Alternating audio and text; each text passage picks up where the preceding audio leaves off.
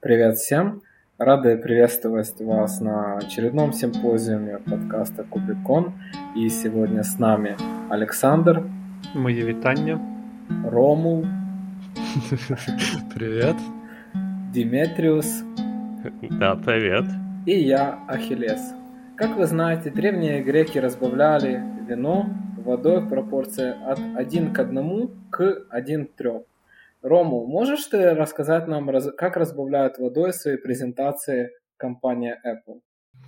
Э, так, да, могу, могу рассказать, потому что буквально недавно э, была презентация Apple, а точнее на этой неделе, и самое главное, что они представили, это новые MacBook Pro. Разбавляли они это все э, Air'ами, этими AirPods'ами, вот, но, конечно, все, все понимали, что самое главное блюдо — это новые MacBook Pro, которые лично я ждал, ну, ну, года три так точно. Вот. Э, и, собственно, что нового, почему ждал? Эм, начну с того, что мне не понравилось там. Вот, не понравилось мне в этом MacBook то, как сделана камера. Вот, э, она, в общем, расскажу, как сделано. Э, сейчас, допустим, камера у всех макбуках эм, зашита сверху и идет, ну, как бы ровная линия, получается, сверху, и нету, ну да, нету никаких выступов. А сделали камеру, как у айфона, я так понимаю, ну или у пикселей новых, то есть такую бровь сделали. То есть получается, у тебя экран, он с такой бровью, и у тебя вот, вот эта панелька, которая верхняя, на, на MacBook, она идет, ну, она идет, потом прерывается вот этой камерой, и потом идет, ну, типа дальше. Вот, э, вот что вы думаете о такой брови? Вам вас вона не напрягає? Ну, трохи відволікає. В плані, в принципі, можна жити, ми живемо з такими смартфонами нормально.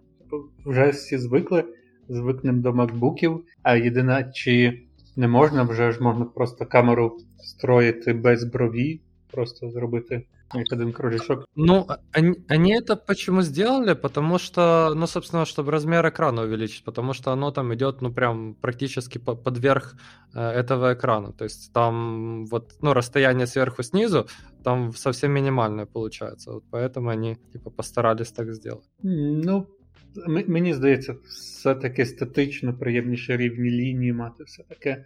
Але, в принципі, не страшно. Я вот думаю, а почему не сделать камеру, которая вот выскакивает? Все равно камерой пользуются люди мало. А если и пользуются, то заклеят ее изолентой. То есть у тебя будет монопровод с изолентой все равно некрасиво. Э, Лайса, ты, ты сейчас э, себя на людей переводишь, я не уверен, что все пользуются изолентой еще. Ну, вот Цукерберг пользуется, что там есть люди. Да? Не слышал, ну, не да. слышал. Да, Дима, а ты, ты что думаешь? Тебя не напрягает? Так, а сейчас, а, а в предыдущем была просто линия, да? Да, да, ну как, как обычно, да. Так, а, а также ж можно настроить вроде бы, если ты вот не хочешь этот дополнительный экран, да, то, то есть ты ж можешь это настроить как линию софтвально. Да, ты, ты можешь сделать, но оно будет просто подсвечиваться черным, ну и, наверное, действительно оно будет, ну, скорее всего, не очень выделяться. Хотя, если какой-то, может, там пиксель перегорит у тебя, то, конечно, ты увидишь, что это не, ну, линия нарисована, а не настоящая.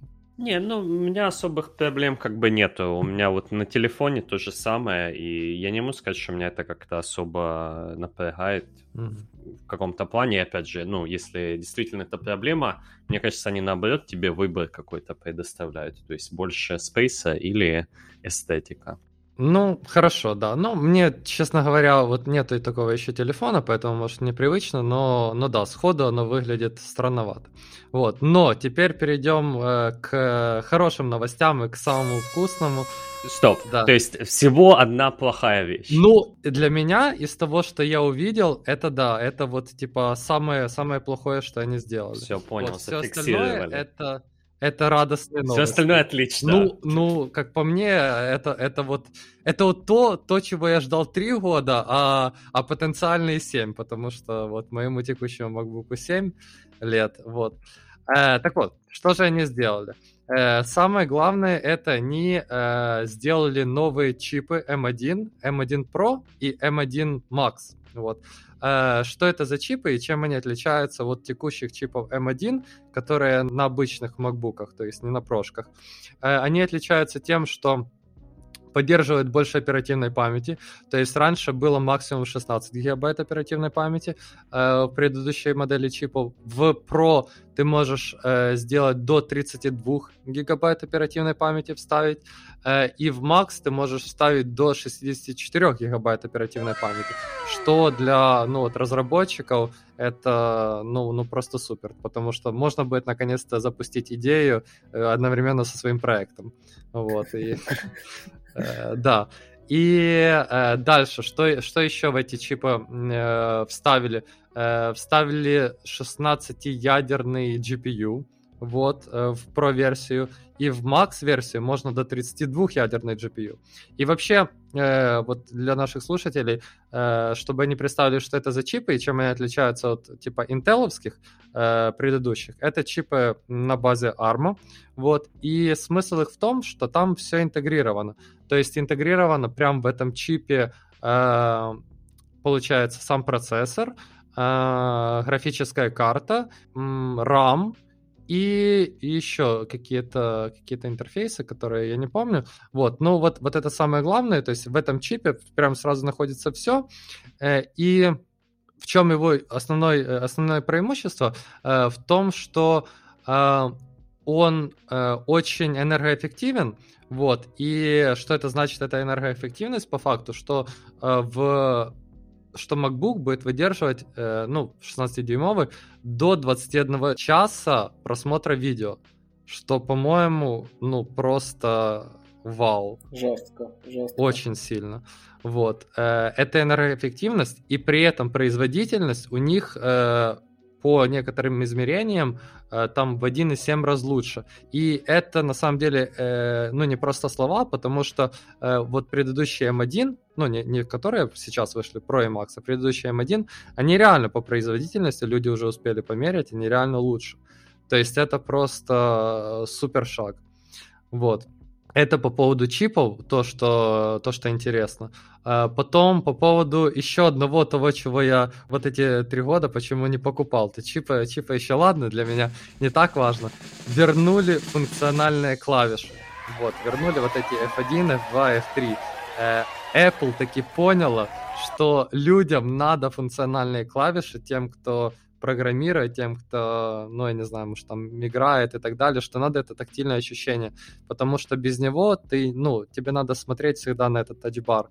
Вот. И, то есть, представляете, да, они 7 лет назад э, сделали э, тачбар, прошло вот 7 лет, они поняли, нет, надо возвращать и вернули. Давай по новой, Миша. Прямо вообще, сделай хуже, а потом верни, как было, и, и все счастливы. Волшебно. Да, ну то есть они, получается, тачбар не везде убрали, то есть на обычных маках он остался, потому что это считается для обычных пользователей, а вот для профессиональных они как раз сделали функциональные клавиши.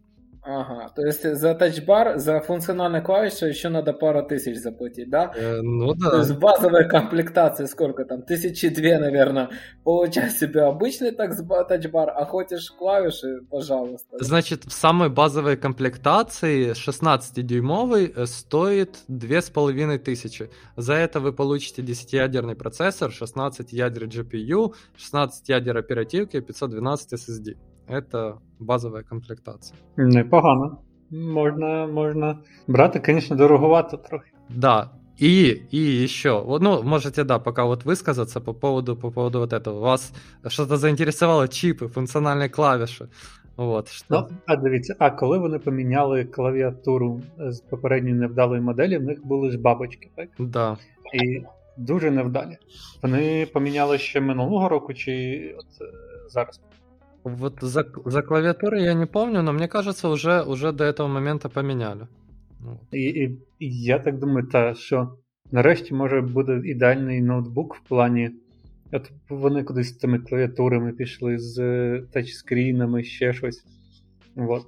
І нарешті вернулась повноцінна класика. Майже вернули те, що було 5 років тому назад. Да. Да. И давайте, давайте я тогда продолжу, вот добью это все, потому что дальше тоже, ну, как по мне, вот то, что они должны были сделать. Они вернули э, зарядку вот типа MagSafe. Э, что это значит? Если какие-то старые маки у кого-то есть, это такая зарядка, которая на, э, этом, на магнитике, и она очень легко э, как бы прицепляется и отцепляется. То есть, если вы случайно зацепили, она э, очень просто э, отцепится и ничего у вас не упадет. А предыдущий, э, предыдущая версия была, там вообще были на предыдущем MacBook только порты USB-C по всему MacBook. То есть, если тебе хоть что-то надо, кроме USB-C, иди, покупай отдельно адаптер, вот, и, ну, как бы, делай, что хочешь. Теперь, что они сделали? Они вернули этот MagSafe, и они добавили кучу, кучу разных портов. То есть они добавили HDMI, они добавили 3,5 мм джек, э, они добавили вот, ну, все, все порты, что надо, про, про юзерам, там слот для SD-карты yes. тоже добавили, тоже не было. Ну, они забрали его, вот. А обратно все добавили, наконец-то, и вернули MagSafe, и теперь этот, этот ноутбук, вот он, он прям похож на то, что у меня сейчас лежит, только намного мощнее, с лучшим экраном, с лучшим процессором, больше держит, вот, вот то, то, что хочется. Короче, блудный сын вернулся назад, и все ради это. Ну, я, я вот, э, я заказываю, ну, вот, э, я, я прям заказываю этот, да. Ну, с точки зрения маркета, в смысле рынка, как бы, они выпустили компьютер, просто которому создать равные у конкурентов, ну, я думаю, не получится. Ну, просто из-за из процессора, там такой процессор-зверь, э, что это, ну, как бы тяжело очень. Очень тяжело, и браво Apple, они поменяют всю индустрию компьютеров, то есть понятно, что уже компьютеры на x86 ну, через какое-то время, я думаю, выходить уже вообще не будут. И это поменяет сам, э, сам процесс работы. То есть остальным производителям что нужно будет? Им нужно как-то бить эту карту. А как они будут бить? Либо предлагать какие-то виртуальные, э, виртуальные десктопы, либо работу с мобильного телефона потому что просто на компьютером это создать аналога будет а, тяжело. А, а можно прощалось? Можно просто дешевле вариант предложить? Все-таки какая стоимость, кстати, вот для зрителей, чтобы они знали? Да, а, я, я же вот говорю, в базовой комплектации 2000 с половиной долларов, это 16-дюймовый. Вот. 14-дюймовый там поменьше. Там. А в Украине еще дешевле, ну там по, по свету тоже. Э, да не, по свету, я думаю, обычно как раз не дешевле. Ну, в Європі може бути, ну, в різних місцях дорожче, ну в Україні то точно. Ну ладно. Дорожче. А, вот. И еще я вспомнил минусы. Такие есть, есть еще один минус. А, собственно, это из-за того, что новая архитектура процессора, а, это значит, что не все приложения, они э, вот скомпилированы и собраны под эту архитектуру. Вот. И какие проблемы из этого вытекают? То есть, если у вас э, приложение, которое уже собрано под эту архитектуру, все хорошо, оно будет э, намного быстрее, э, вот, и вы почувствуете все, всю эту производительность. Если у вас приложение не под эту архитектуру создано, э, то и еще производитель не выпустил обновление, то что вам надо делать? Ну, точнее, вам, в принципе, не надо, оно там само сделается, но тем не менее. Apple выпустил такую штуку, как Rosetta. Вот, она уже есть на текущих макбуках, э, вот, и она была на самом деле при переезде Apple с архитектуры PowerPC на э, интеловскую x86 еще очень-очень давно. Это вторая версия этой розеты, то есть что она делает? Э, она позволяет э, запускать, получается, бинарники, которые скомпилированы под э, x86 э, на вашем MacBook. Вот. Но за счет того, что она, получается, будет эмулировать инструкции э, процессора ну, предыдущего, э, вы можете ну, не получить ту, ту производительность, которую хотели бы. Вот. И к примеру, э, какие это приложения больше всего затрагивает, э, если вы э, по какой-то причине запускаете виртуалки на, на маках, то есть какие-то, какую-то винду на маках, вот, то сейчас нормально работает только Parallels. Вот из виртуалок. То есть это, это тоже надо понимать. Вот для того, чтобы получить максимум-максимум, вам надо, чтобы приложения тоже были скомпилированы под этот M1. Вот, иначе оно будет идти через эту розету, и будет не такое э, быстрое. Хорошо, давайте подведем итоги. Тогда кто собирается покупать этот компьютер, кто не собирается и почему? Вот, да, я уже выразился, я э, буду, буду покупать, я уже себе наметил, вот кому интересно, я себе наметил 1 терабайтный, э, ну вот 16-дюймовый, 1 терабайтный и э, с 32 гигов памяти, и вот у меня э, сейчас дилемма, это 16 ядер на GPU или 24.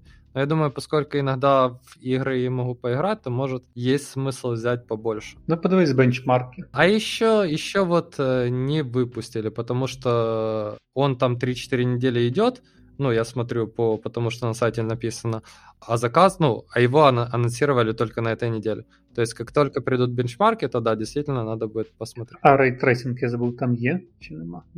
А, не, не знаю. Не могу ну, сказать. якщо нема, тоді геймерам і брати не стоїть. Э, да. Не, не, ну это вообще не для геймеров, да. Но, ну я так подумал, раз второго ноутбука не будет, то может хоть э, ядра помогу. Но да, это однозначное да от меня. Вот, а я думаю, якщо е, десь буде чи бонус, чи не знаю, премію випишуть, ще почекати на якусь суму можна взяти, бо в мене вже ноут добігає до, скажімо так, свого кінця. Не знаю, чому це за три роки він отак от е, убився, але да, добігає. Треба щось новеньке. А ты, Димитриус? А, мне, мне не надо, как бы пока что.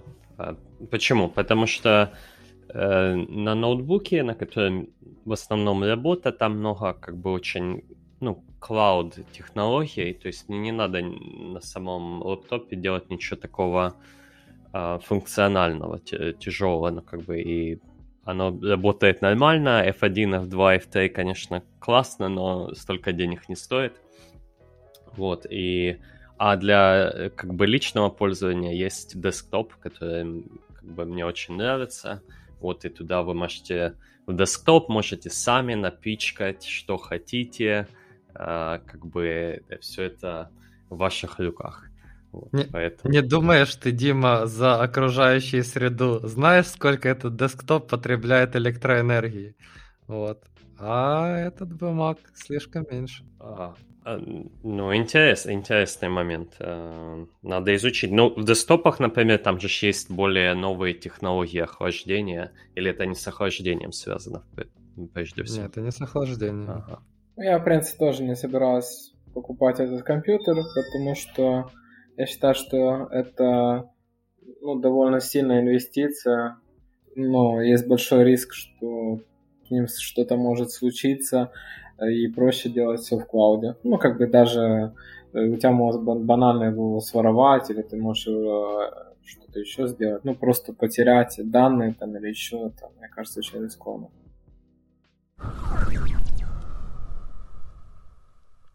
Окей. Um, Следующая тема это, я вот думаю, на что было бы похоже IPO в Древней Греции. Вот мне приходит в голову такая идея, что это могли быть 300 спартанцев, которые пошли куда-то, захватили какую-то добычу, э, вернулись в родной полис и начали распродажу. Э, Александр, расскажи, как э, прошел поход компании GitLab? Um, я скажу, що похід компанії GitLab більше схоже на діяння царя Мідаса. Який все перетворював в золото, і вийшли на IPO. І вже компанія коштує 15 мільярдів.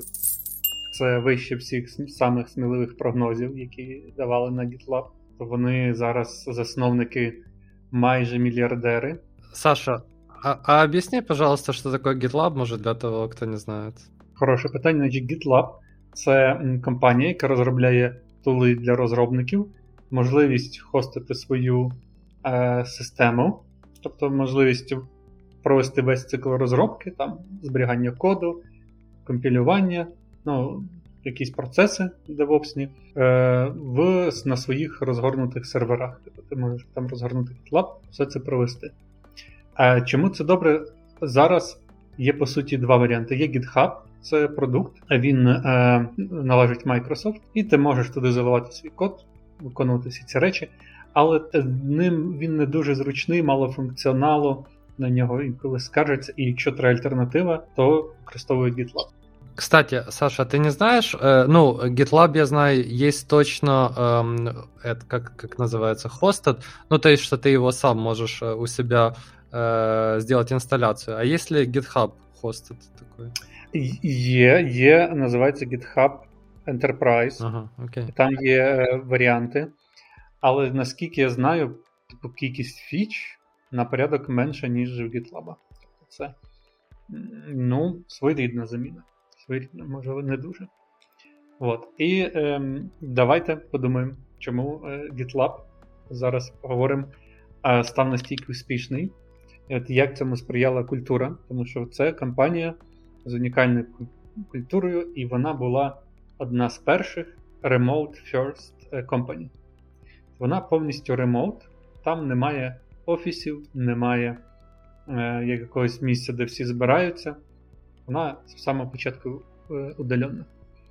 І от для того, щоб таку компанію тримати, треба е, підтримувати специфічну культуру. І от вони вони випустили хендбук, там можна прочитати всі практики, які вони використовують. Ну, от, скажімо, люди прочитали, виділили деякі, і я вам зараз розкажу.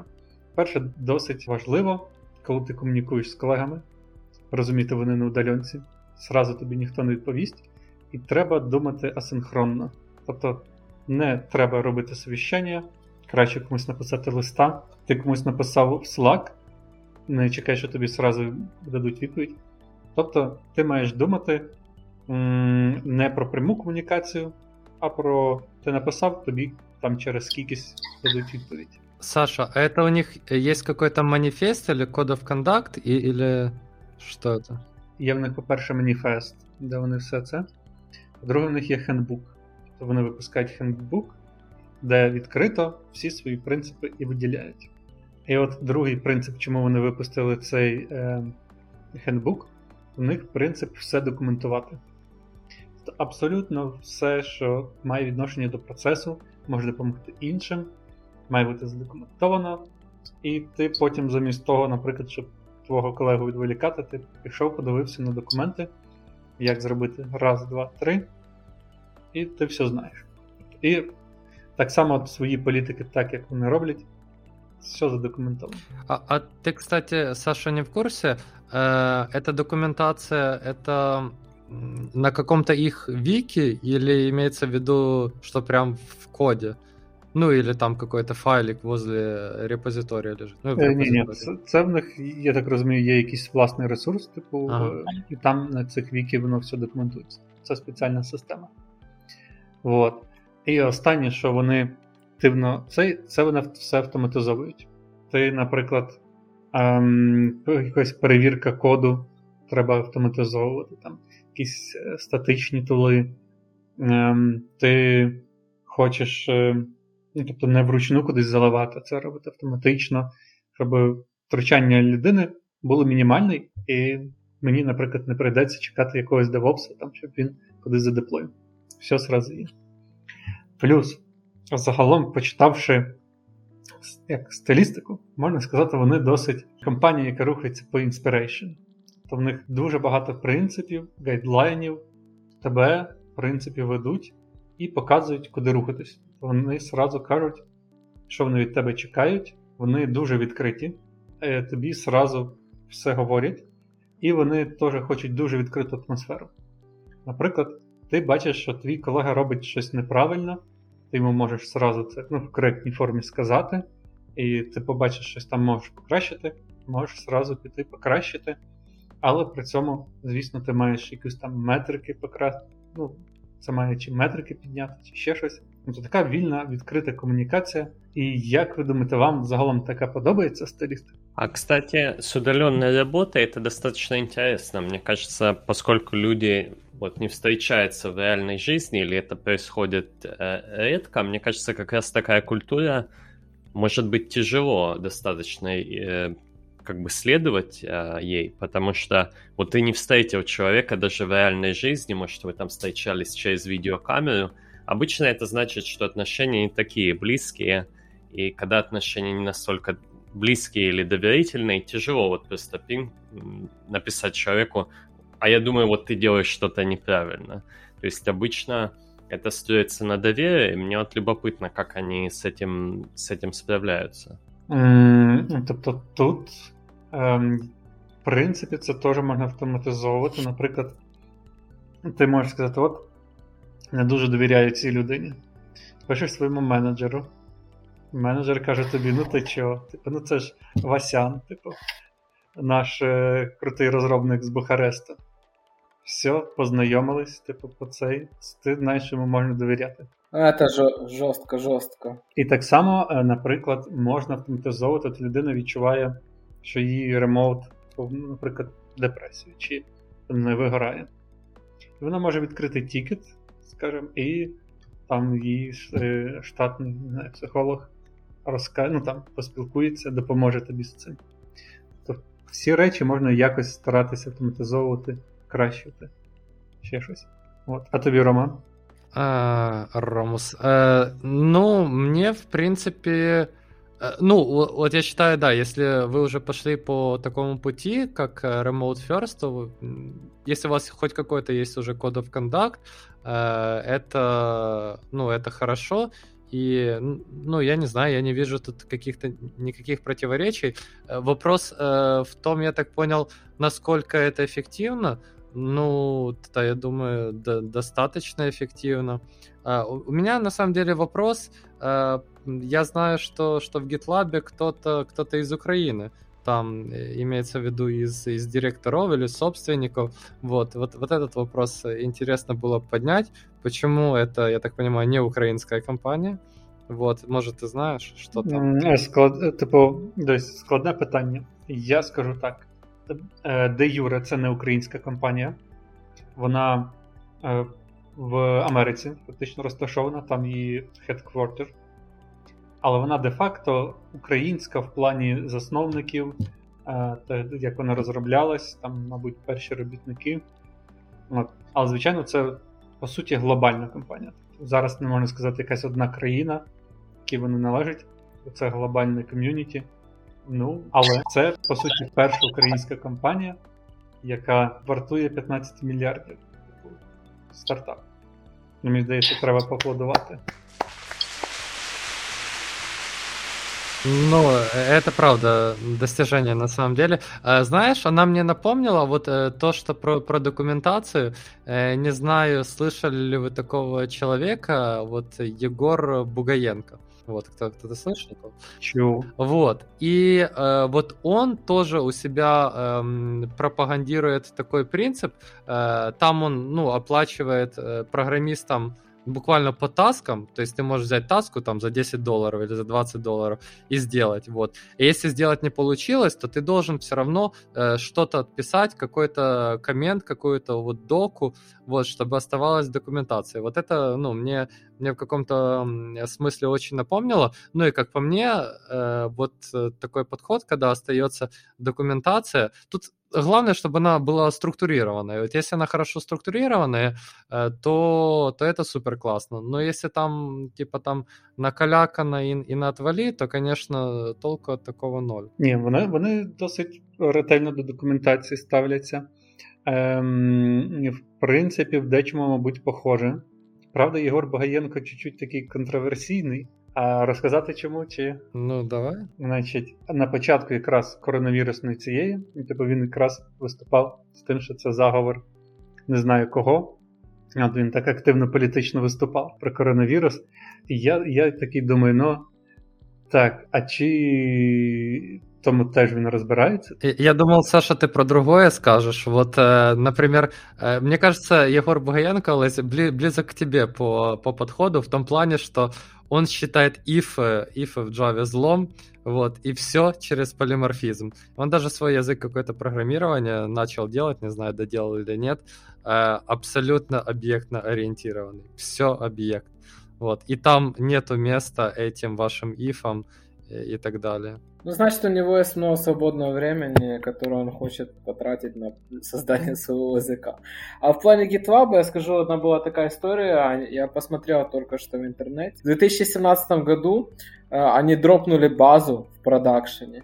И этот инцидент, я просто как раз э, следил за этим ну, плюс-минус активно, я понимал, о чем идет, в чем проблема, ну, так. И когда они написали, как они это сделали, ну, то есть все было онлайн, то есть вся последовательность действий. И они сразу получили супер Э, много поддержки, починили, и у них не было из этого проблемы, как недавно Facebook упал на 5 часов, да, то есть такого вообще не было, никаких негативных эффектов. Единственный момент, я думаю, что это закончится тем, что GitLab все равно купит какая-то большая компания, типа там Google, а Microsoft или э, IBM или кто-то, какой-то другой облачный провайдер.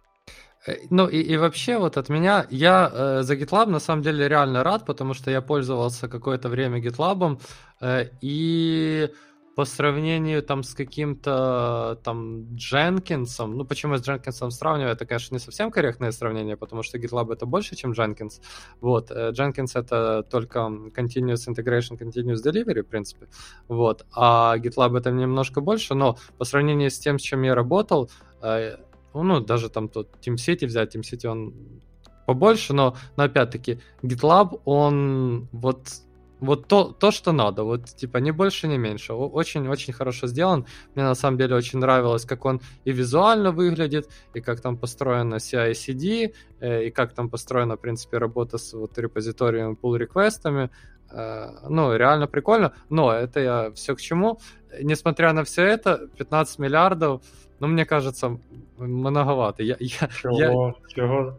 Э, Уникальная культура побудована. А потому что я не знаю, сколько там сейчас IBM стоит, но, наверное, не сильно, э, не сильно больше. Ні, ні, ні, IBM сильно більше. Там, якщо вони купили, здається, Red Hat за 35 мільярдів. Да. Ну ладно, то хорошо. За GitLab. Я не знаю, за що за Red Hat стільки дають, ну за GitLab. Хорошо, давай не з IBM, я ну хотя, ну ладно. Э, ладно, окей. Ну, 15, 15 миллиардов э, все равно звучит очень много. Ну, подожди, по-моему, э, Яху недавно продали там за 4 миллиарда, да? Или за сколько? Кому-то Яху треба. Ну, тем не менее, э, все то, то вже як дохлого коня купити. вот. Но действительно, GitLab сейчас на, на супер подъеме и да, рад. Так, і ще буквально одне згадаю. А ви ж пам'ятаєте, що в GitLab унікальна е, структура зарплат. Вони дають тобі зарплату по е, тому місцю, де ти живеш. Тобто вони, Причому спочатку в них було по вартості життя в даній області. То, по суті, якщо там е, вартість життя в Лос-Анджелесі одна, ти їдеш з Лос-Анджелеса в Варшаву жити, тобі платять в рази менше. Тобі два чи три. І це багато критики ем, викликало, тому що, ну, в принципі, як просто переїжджаєш в іншу країну і вразить тоді, чому тобі сразу не поїхати в Лос-Анджелес і звідти не працювати. От. Зараз вони чуть-чуть поміняли, і, в принципі, стало більш справедливо, але така досить унікальна ситуація з зарплатами. Як ви щодо зарплат думаєте? Так, Саша, це вроде не унікально. Ну, скажем, не знаю, сколько я могу сказать, но вообще, э, как бы, индекса для таких глобальных компаний индексация зарплат по, по региону, а сейчас вообще с удаленной работой, я думаю, даже более детально, поскольку люди могут работать где угодно, вообще компании не хотят платить как бы... Не знаю, мне кажется, кстати, это справедливо. Вот, может, я А дивіться, чому несправедливо? Тому що кажуть, значить, якщо ти виконуєш одинакову роботу, абсолютно, але кажуть, ти просто будеш отримувати менше, тому що ти живеш в дешевшому місці. То ну, це мій вибір, де я хочу жити, в дешевому чи в дорогому. Може, я хочу чуть-чуть зекономити, пожити в Полтаві і на зекономлені гроші не знаю, собі щось зробити. Може, я не хочу економити, буду жити в Монако але в Монако все рівно тобі накинуть скількись до зарплати. Ну, Трохи така якраз не дуже справедлива. Це як навіть не урівняловка, я навіть не знаю як. Вот, э, собственно, давайте на этом завершим GitLab, порадуемся за компанию, за то, что это действительно история успеха, и порадуемся за тех, у кого получилось э, сделать эту компанию.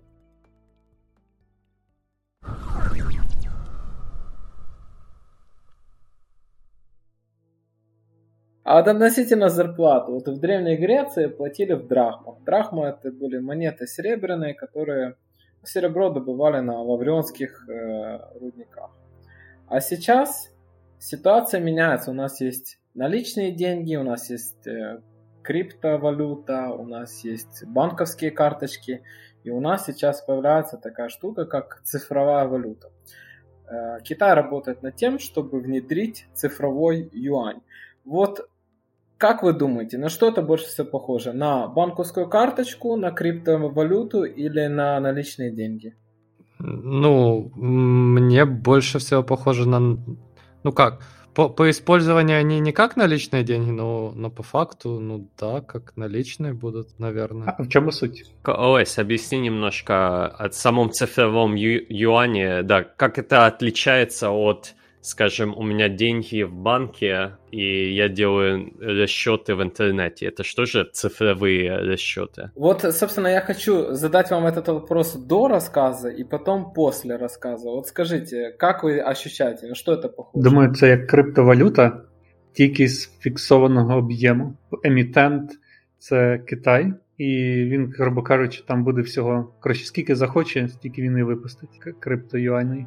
Ну да, очень похоже на правду. Диметриус? Ну да, я, я поддержу. То есть, получается, вместо... Я, я не знаю, правда ли это, что в текущем положении сейчас всегда, когда деньги выпускаются в оборот, они поддерживаются наличкой. По-моему, это неправда. Поэтому, не, честно говоря, я не понимаю идеи. Как по мне, это э, тот же, э, тот же ослик, только, только с спереди или сзади, как хотите. Вот, то есть сейчас, как мы сделали по результатам нашего опроса, это либо криптовалюта, либо непонятно что. А ответ, который будет очевиден в конце, это то, что это по сути наличка. Это по сути наличка. Чтобы понять, почему так, давайте сделаем небольшой ликбез, что такое банковский перевод, как это работает. Например, вот у Ромова есть деньги на его счету в банке, он переводит э, деньги на счет Диметриуса. Как это работает? У банка Ромова и банка... Если это внутри одного банка, то транзакция просто проходит внутри одного банка. С одного счета деньги перешли на другой. Если банки разные, то оба этих банка обладают счетом в центральном банке страны. Ну, например, центральный банк Древней Греции. И в конце дня Подсчитываются все переводы, там, Рому Диметриусу, Диметриус Александру, Александру Ахиллесу между разными банками и происходит по одной транзакции. Например, банк Ромова перевел банку Диметриуса. Так происходит зачисление. Когда идет перевод с карточки на карточку, это самый простой вариант, который из нас всех э, пробовал и делал, добавляется еще платежная система. Платежная система, ну вот, например, Visa или MasterCard – это, по сути, способ э, связи между банками, что банк э, один, банк Acquire это называется, совершает, начинает транзакцию перевода, и что эти деньги будут включены в глобальную транзакцию в конце дня, это называется клиринг, с перевода счета банка А в счет банка Б в Центробанке. То есть, по сути, то же самое. Хотя деньги зачисляются на карточку в тот же день, в реале транзакция проходит ночью да, то есть ну, ну, в конце рабочего дня э, реально про- проходит транзакция между банками. То есть у нас что имеем? Какая конструкция? У нас есть центральный банк, и у нас есть банки, в которых люди держат свои счета. Олесь, так, э, еще раз, чтобы я не потерялся. То есть ты говоришь, что при переводе денег от одного банка э, к другому э, они идут через Центробанк по-любому или как? То есть все транзакции, например, между банком А и Б э, суммируются, считается разница и проходит одна транзакция на счетах Центробанка. Э, транзакция, в которой записано что? Сколько убавилось денег в первом банке и добавилось во втором? Ну, например, ты находишься в банке А и переводишь Диметриуса в банк Б 100 драхм. А Диметриус переводит в твой банк на счет Александра 50 драхм конце дня будет одна транзакция из твоего банка А в, в, в банк Б на 50 драхм. Понял. То есть э, э, транзакция идет, э, суммируются все транзакции, происходит только одна транзакция. А теперь подумаем, как бы, что такое, как, как эту систему можно поменять. Цифровой юань по сути, убирает банки из этой всей схемы, и у каждого человека будет, можно сказать, счет в цифровых юанях в Центральном банке. То есть это Центральный банк, эмитент цифровых юаней. Э, что это значит на самом деле? Типа, в чем вообще разница между банковскими переводами и цифровым юанем? Ну, во-первых, потому что э, эмитент, вот, например, есть банкнота, да? Что такое банкнота? Банкнот это с английского note, то есть э, Долговое обязательство банка раньше это было там выдать какую-то стоимость, э, какую-то сумму золота, да, то есть э, сколько это граммов золота. Сейчас это, э, можно сказать, просто потеряло первоначальное значение, но все равно это долговое обязательство, да, то есть это, ну, сейчас это денежный знак, то есть что он означает, что эти деньги чего-то стоят. И цифровой юань это будет как обычный юань, просто в телефоне. Вот представьте, у вас есть юани, и вы хотите засунуть их в телефон и расплачиваться, вот как будто вы отсчитываете кэш, но делаете это с помощью телефона. То есть э, фишка в чем? Что э, не будет комиссии за транзакции, вот как за наличку нет комиссии, точно так же и за цифровые юани нет комиссии. У вас, ну вот, э, наверное, чтобы проще было пользователям э, в Китае, Э, реально отображаются, вот Жен Минби, это название по-китайски юаня, реально они отображаются, ты кликаешь, в общем, и проходит транзакция. То есть в реале это больше замена налички, чем замена вот банковских переводов. Вы купаете? Так это, э, ну, это отлично, по-моему. Ну, мне нравится. А от я не впевнений. Ем, налічки є така одна властивість, як бути анонімною. Типу, Держава не знає, в кого ця налічка перебуває на даний момент. А я так розумію, якраз ця система придумана, щоб з анонімністю боротися. Держава завжди знала, кто в кого, скільки. Совершенно верно. То есть в данном случае это будет замена налички и будет какой, ну, будет мониторинг. То есть понятно, что банковские транзакции или там через платежные системы мониторятся. Точно так же будут мониториться э, ну, как бы с этим цифровым юанем. Видно, уже есть экспертиза для построения таких систем, потому что в Китае все платится либо через WeChat, либо через Alipay по QR-кодам. То есть 90% платежей это вот такие. Да? И, конечно же, это будет борьба с отмыванием денег, э, с коррупцией и все такое. То есть за, все хорошее против всего плохого. То есть храните ваши деньги в сберегательной кассе. Так может мы таки увидим этот, э, такой коммунистический рай с таким подходом? Потому что, ну, мне на самом деле нравится, нравится этот подход. Единственное, э, я так понимаю, что сама-то наличка никуда не денется, потому что, ну, или они обяжут всех ходить с телефонами, они же не могут всем телефоны выдать. Ну, это может быть следующий этап. То есть, если, э, например, введут э, обязательно, ну, то есть заменят обычные деньги цифровыми, то я думаю, довольно легко всем дать э, телефон. Кстати, я просто не, не сказал главное, ну не главное, а очень важное. Работает даже без сигнала интернета, то есть офлайн. А як воно може офлайн працювати? Воно через що переходить? Ну так это же замена наличных денег. Наличные деньги работают офлайн. То есть и э, цифровой юань должен работать офлайн, правильно? Ну и а, вопрос в том, как это будет работать. То есть у тебя на телефоне какая-то локальная копия я думаю, ну сейчас может Алэс меня поправить, я думаю, оно просто будет по итогу верифицируя транзакции, которые ты сделал. То есть ты можешь наделать что угодно, но по итогу тебе надо будет провести верификацию, наверное. Как-то... Хотя... Ну, звучит как... Нет. звучит, когда можно побегать по магазинам, накупить. Да, да, да, да, да, да, типа double spend, ну, типа как двойная плата, действительно, звучит так. Ну, да, не знаю.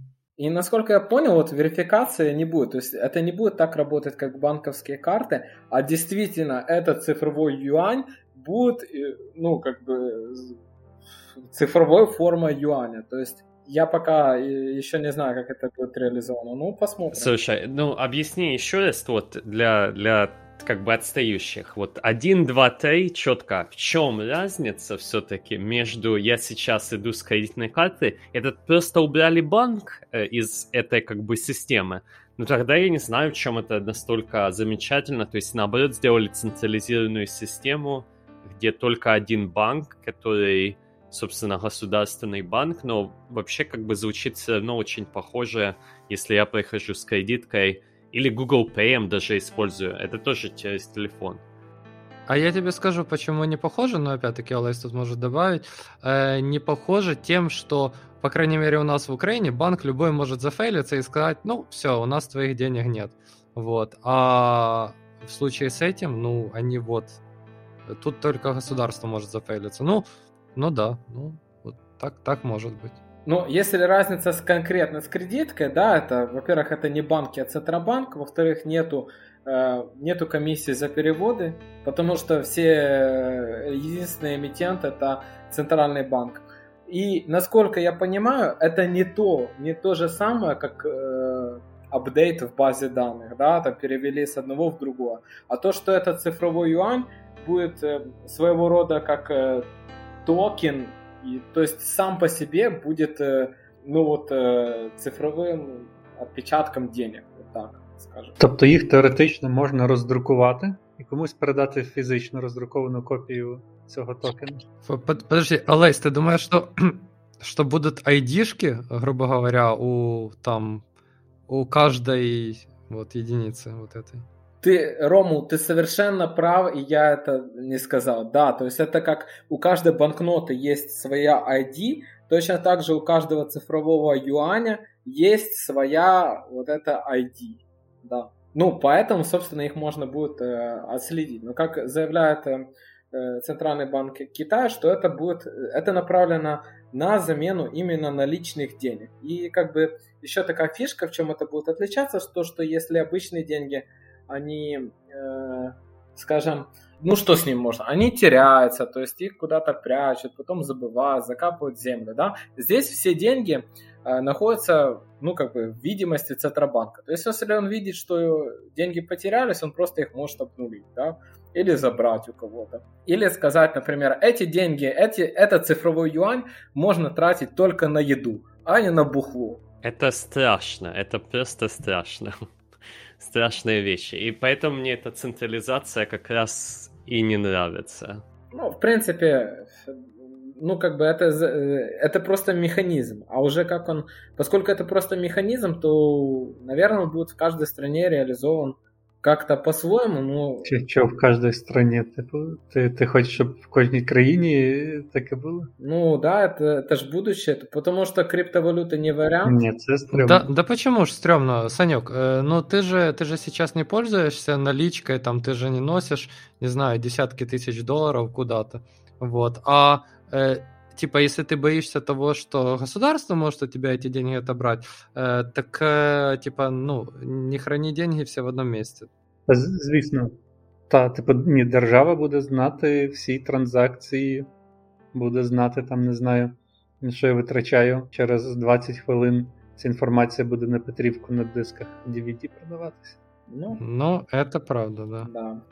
Хорошо, давайте быстренько э, небольшой опрос. Что вы думаете сейчас о цифровом юане после этого подкаста? Э, ну, мне все равно, в принципе, идея, идея нравится, и пусть китайцы первые ее сделают, мы посмотрим, как она работает. А я співчуваю китайцям. Типу, їх і так вже гайки закрутили, типу, дітям а, уже і нічого не можна, ні гратись, ні цей, а тут ще й цифровий юань. Коротше, бідні китайці. Да, но э, что интересно, что Китай это просто такой очень устойчивый э, источник информации. Всегда есть о чем поговорить. Молодцы. Просто передовые как бы в регуляции, в внедрении новых технологий. Ну, страшно, страшно, не знаю. Пока что немного страшновато прозвучало. Для меня это интересно. Я думаю, что это будущее. То есть э, это постепенно будет внедрять во всем мире. И может через 10 лет это будет настолько же обычно, насколько же и наличка.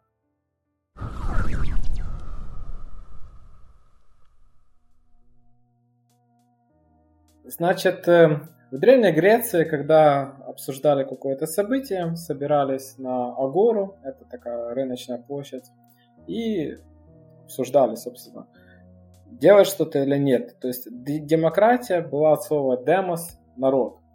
Сейчас народ переместился в социальные сети. Насколько это связано с демократией, насколько э, социальные сети способствуют развитию общества и как вообще это сейчас работает, Диметриус? Да, социальные сети очень много внимания получают в последнее время.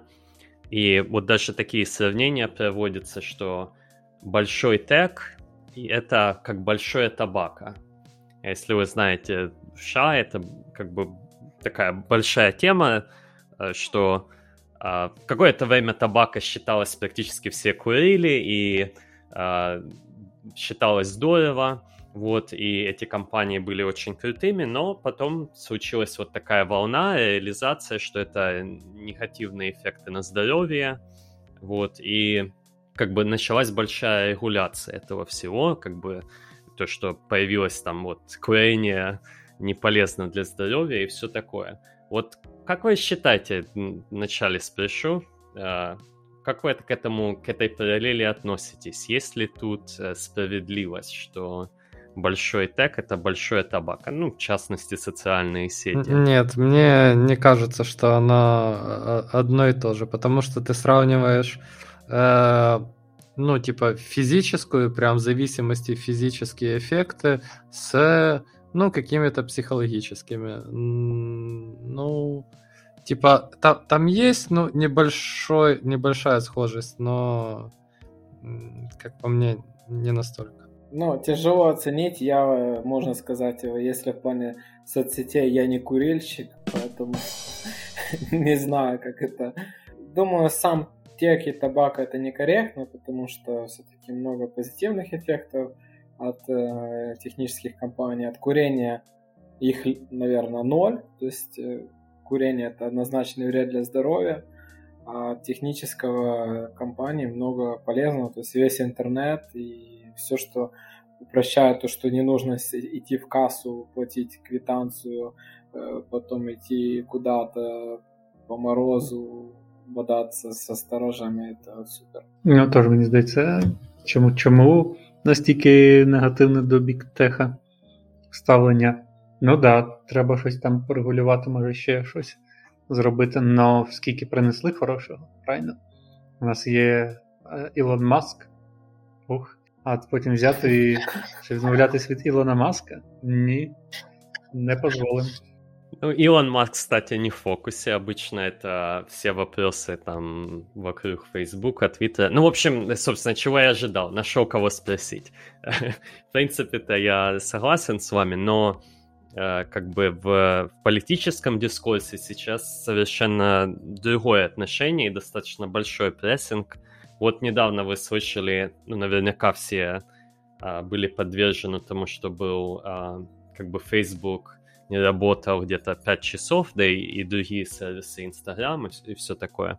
Вот. И это случилось в ту же неделю, когда у Фейсбука такая а, нелегкая полоса, когда м, пред, м, бывший сотрудник Фейсбука опубликовал кучу-кучу внутренних документов, и Wall Street Journal опубликовал целую серию статей, которые как бы в очень негативном свете показывает Facebook, и более того, а, потом этот человек как бы а, пошел в Конгресс, и как бы конгрессмены тоже выслушали, и как бы сейчас в эту проблему очень глубоко вникают.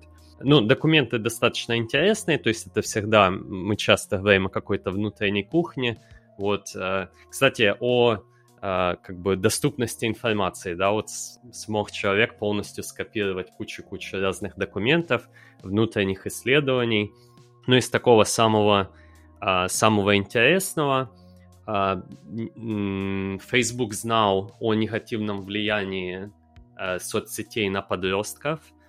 Ну, например, такие вещи, как где-то, скажем, 17% Э, подростков, у них э, э, негативные негативное отношение к еде после использования Инстаграма. То есть, получается, с, как бы о своей фигуре, да, начинают люди совсем много заботиться и, например, не едят, перестают кушать еду.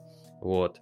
А потом, по своим же исследованиям, Facebook знает, что он не справляется с а, мисинформацией на, э, в своих соцсетях, то есть э, по одному из исследований и документов, которые публиковали, может, это достигает только всего 5-3% информации они на самом деле регулируют из информации, а все остальное выпускается на волю.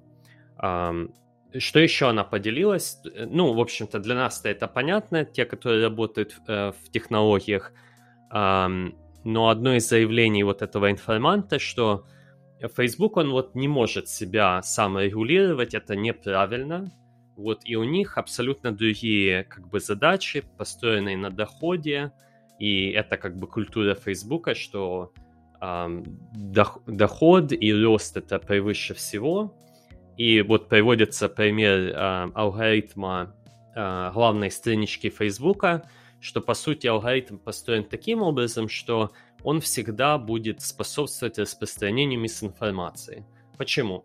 Потому что эм, алгоритм построен на измерении того, как много пользователей реагируют на определенную статью или определенный пост, и чем больше э, люди реагируют, тем, э, тем больше этот контент будет промоутиться. Но проблема в чем? Что обычно реакции возникают как раз на такой контент, который может быть э, либо агрессивный, э, либо, ну, либо просто мисинформация, поскольку обычно у людей какой-то вау-эффект, и они хотят этим поделиться, они хотят об этом покомментить. Вот, и, в общем-то, то есть такая идея, что вот такого плана алгоритмы, их нужно менять, они э, будут всегда способствовать по определению распространению мисинформации или такого э, questionable content, скажем так. Вот. Ну, давайте я, я тут сделаю паузу. Вот, как бы, ну, если тут что-то новое для вас и... Смотри, э, у меня, вот э, я запомнил вот то, что ты говорил там в начале немножко, э, про, к примеру, там подростков, которые перестают кушать, да, ты упоминал. Вот у меня всегда в такие моменты возникает вопрос – ну, во-первых, понятно, что эти подростки, они, э, вот конкретно эти 17%, они более подвержены влиянию, наверное, чем остальные. Правильно? Скорее всего, поэтому они такое делают. И у меня тогда сразу вопрос, ну, представьте, что не было бы Фейсбука, было бы что-то другое. Ну, или вообще не было бы интернета. Ну, увидели бы они э, что-то там на улице, ну, пускай э, не там уменьшение э, ну, короче, не переставать кушать, а, а не знаю, увидели, как там наркотики кто-то принимает, или, или еще что-то другое. Ну, просто что-то рандомное, за что бы они вот так же ухватились. То есть почему э, здесь именно обвиняет Facebook, я, я не совсем понимаю, потому что, ну, такие, ну, как, то есть, как по мне, просто бывают такие люди, которые, ну, подвержены более влиянию. То есть, будь это Facebook, будь это там Instagram, будь это TikTok, там что угодно, они могут, ну, любую дичь подхватить, в принципе, и делать. То есть, почему обвиняют тут Facebook, а не вопрос к людям, собственно. Я, я думаю, тут, во-первых, есть позиция, что у кого есть, э, ну, у кого есть контроль, тот за это и ответственен, да, то есть ты сейчас говоришь немного гипотетично, то есть мог бы что-то другое быть, и если бы это что-то другое было, его и надо регулировать, да, но тут... Нет, нет, нет, у меня позиция как раз, что контроль максимальный у вот, вот этого человека, э, который, который вот подвержен, ну, нельзя же его э, рассматривать как э, безвольную игрушку, потому что, ну, если мы так начнем рассматривать, то, ну, тогда, не знаю, ты, получается, каким-то рабом государства становишься. Ну... Если, а если не рассматривать, то, пожалуйста. Вот вернемся к табака, да, то mm-hmm. есть про табака мы ж э, э, предыдущем раньше не писалось на, э, на сигаретах табака, то, что это негативно для здоровья, и как бы начали предупреждать людей. А тут мы даже говорим про подростков. Собственно, ну, ты говоришь, что у них свои индивидуальные решения, но все-таки а, в такой период жизни тяжело, да, если алгоритмы построены на том, что тебе постоянно, э, ну, как бы, например, э, даются какие-то фотки идеальных тел, и это то, что развивает какой-то комплекс, не знаю, неполноценности и, и так дальше, то кажется, что все-таки это ответственность, э, все-таки это ответственность Инстаграма. И, ну, например, э, кто-то может аргументировать, что вот почему Facebook и, э, ну или да, Facebook, собственно, они, э, Instagram это их продукт, для тех, кто не знает. Почему они не делают больше для того, чтобы регулировать? Например, изменить свои алгоритмы для подростков или э, уменьшить количество времени. А на самом деле, по документам, наоборот, э, они планируют еще больше. Как бы есть такой продукт Instagram Kids, ну, Instagram Дети. Это еще для более маленького поколения. И, кстати, после вот этих всех документов ликнутых, они пока что приостановили этот проект – но понятно, что у них, у социальных сетей компаний, у них гигантский интерес для того, чтобы следующее поколение пользовалось этими платформами. Um, окей, okay. вопрос uh, в том, что если они не будут пользоваться Фейсбуком, они будут пользоваться чем-то другим. Меня с какой-то точки зрения устраивает, что когда люди хотят слить свой негатив, они уходят и сливают это в социальные сети. Конечно, если ты открываешь какие-то вещи, ты думаешь, ну, ты прочитаешь, тебе хочется что-то ответить, потом ты думаешь, зачем вообще тебе это нужно, и занимаешься чем-то другим. А если эти, если люди не смогут сливать это негатив в социальных сетях, они будут сливать его в реальной жизни. Что лучше? Это вопрос. Саша, а у тебя какое отношение? Ну, дивіться, тут, в принципі, двояке питання тут. З одного боку, все-таки в першу чергу питання до людей. Facebook надає платформу, де ти можеш взаємодіяти, а зараз ще хочуть, щоб Facebook був як медіа відповідальний за все. А все-таки це площадка, де люди обговорюють. Це не Facebook такий поганий, це люди по своїй природі такі агресивні і ці. Ну, то нам треба взагалі як суспільству вчитись ем, жити, комунікувати онлайн. Це як велика-велика площа. Це може треба вести школи, е, уроки е, грамотності в школах, як правильно комунікувати, що не треба звертати уваги.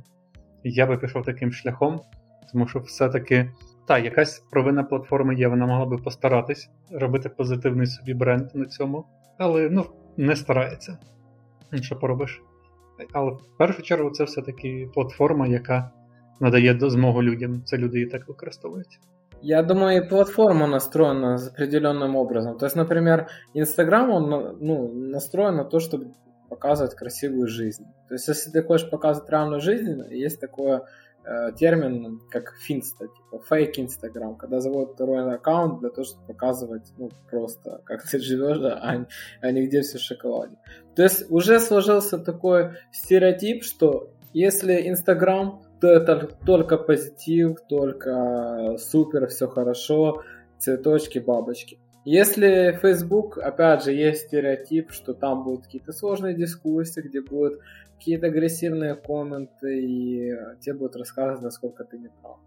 Значит, возможно, самой компании Facebook, если она хочет ну, сделать что-то другое, возможно, им стоит сделать другую социальную сеть. Вот, например, Цукерберг Марк говорил о том, что они собираются сделать определенное виртуальное пространство с VR, с Oculus, где будут люди типа встречаться, как на горе, о чем-то обсуждать. Возможно, решение это просто пробовать, сделать какую-то другую платформу. Но уже так сложилось, что на этих платформах ну не все, не все гладко. Что ты с этим сделаешь? Сложно. Да, и сложные моменты, в особенности, когда если еще, например, в США, а, ну, как бы там влияние более или менее, хотя очень много, ну, там, например, во время президентских выборов говорилось о том, что используется Facebook как, как ну, инструмент манипуляции и распространения мисинформации о тех или других кандидатах, и очень много дебатов о том, насколько Facebook должен это регулировать. Э, например, одна из партий, республиканская партия, постоянно гнет линию, что э, на самом деле Facebook используется для того, чтобы приглушать голоса э, республиканцев. Но еще гораздо хуже ситуация как раз вне США, э, там, где иногда Facebook используется как, собственно, туза для каких-то ну, реально страшных вещей, каких-то этнических чисток э, в Африке, где просто распространяется ну, очень страшные вещи, да. Поэтому, да, вопрос действительно очень, очень сложный, и понятно, что Facebook, ну, не выглядит как бы в контроле в данной ситуации, и как бы э, эти документы как раз там о том, сколько мисинформации они контролят, это подтверждает. И, ну, давайте тогда уже какие-то решения предлагать. То есть, как вы думаете, в чем, что с этим делать?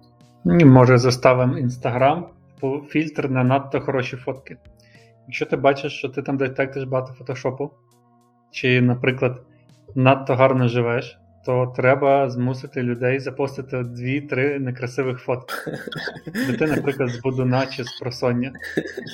Щоб всі побачили, який ти є насправді. І якщо всі це зроблять, все, проблема вирішена. Ну, сейчас уже есть тренд, типа, показывать свое лицо без мей- мей- мейк- мейкапа. То есть уже есть такой тренд на натуральность. Но этого мало, то есть по, по факту это не работает. Как-то, ну, показывают, типа, кто-то показывает. Ну, в целом платформа остается такой же, luxury life. Я, я не знаю, я, я типа особо ничего не делал. То есть, как, как по мне, если если вот общество это надо, оно его получит хоть от Фейсбука, хоть от другой платформы, вот эту контроверсийность, э, вот эти какие-то, может, более радикальные идеи там, или там красивую жизнь, ну, э, ну, люди найдут, где это посмотреть. Вот, то есть я не понимаю, какой смысл при этом регулировать Facebook. То есть вы же людей не отрегулируете, вот, а, а людям, ну, судя по этому, это надо. Вот. Я тоже не, не очень понимаю, о чем э, вся дискуссия. Есть Facebook, есть э, законодательство. Он его исполняет. Что-то не работает, ну, меняйте законы. Ну, ну окей, это вопрос общества, а не э, чё, почему Facebook сам себя не контролирует. О май гад, ну это уже чересчур, по-моему. Ну, собственно, вот об этом э, этот информант э, и, и говорит. Это был как бы ее основной тезис, что регуляция должна быть. И вопрос в том, должна ли она быть. И ну, я, я не совсем понял, если ты за или против. Я бы сказал, я все-таки считаю, что за. Почему? Потому что, ну, это достаточно очень такая тяжелая область, как именно регулировать алгоритмы и как можно носить какие-то регуляции о том, насколько, например, алгоритм может полностью быть заточен на какой-то рост engagement, ну, то есть интеракции с контентом, э, и как-то балансировать этот момент и, например, мисинформацию.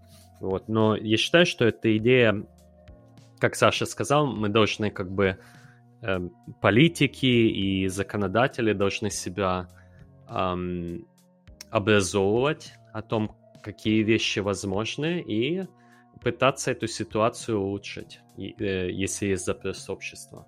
Есть такой вопрос, тогда будет, а что такое мисинформация? Начинается с какого момента это мисинформация?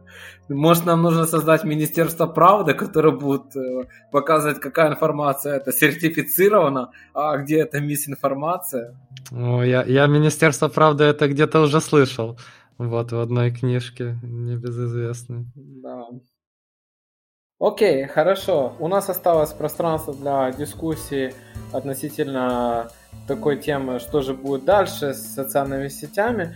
Мы обсудим в следующем подкасте, опять же, обсудим социальную сеть Трампа, как она запустилась, и обсудим другие новости с финтеха.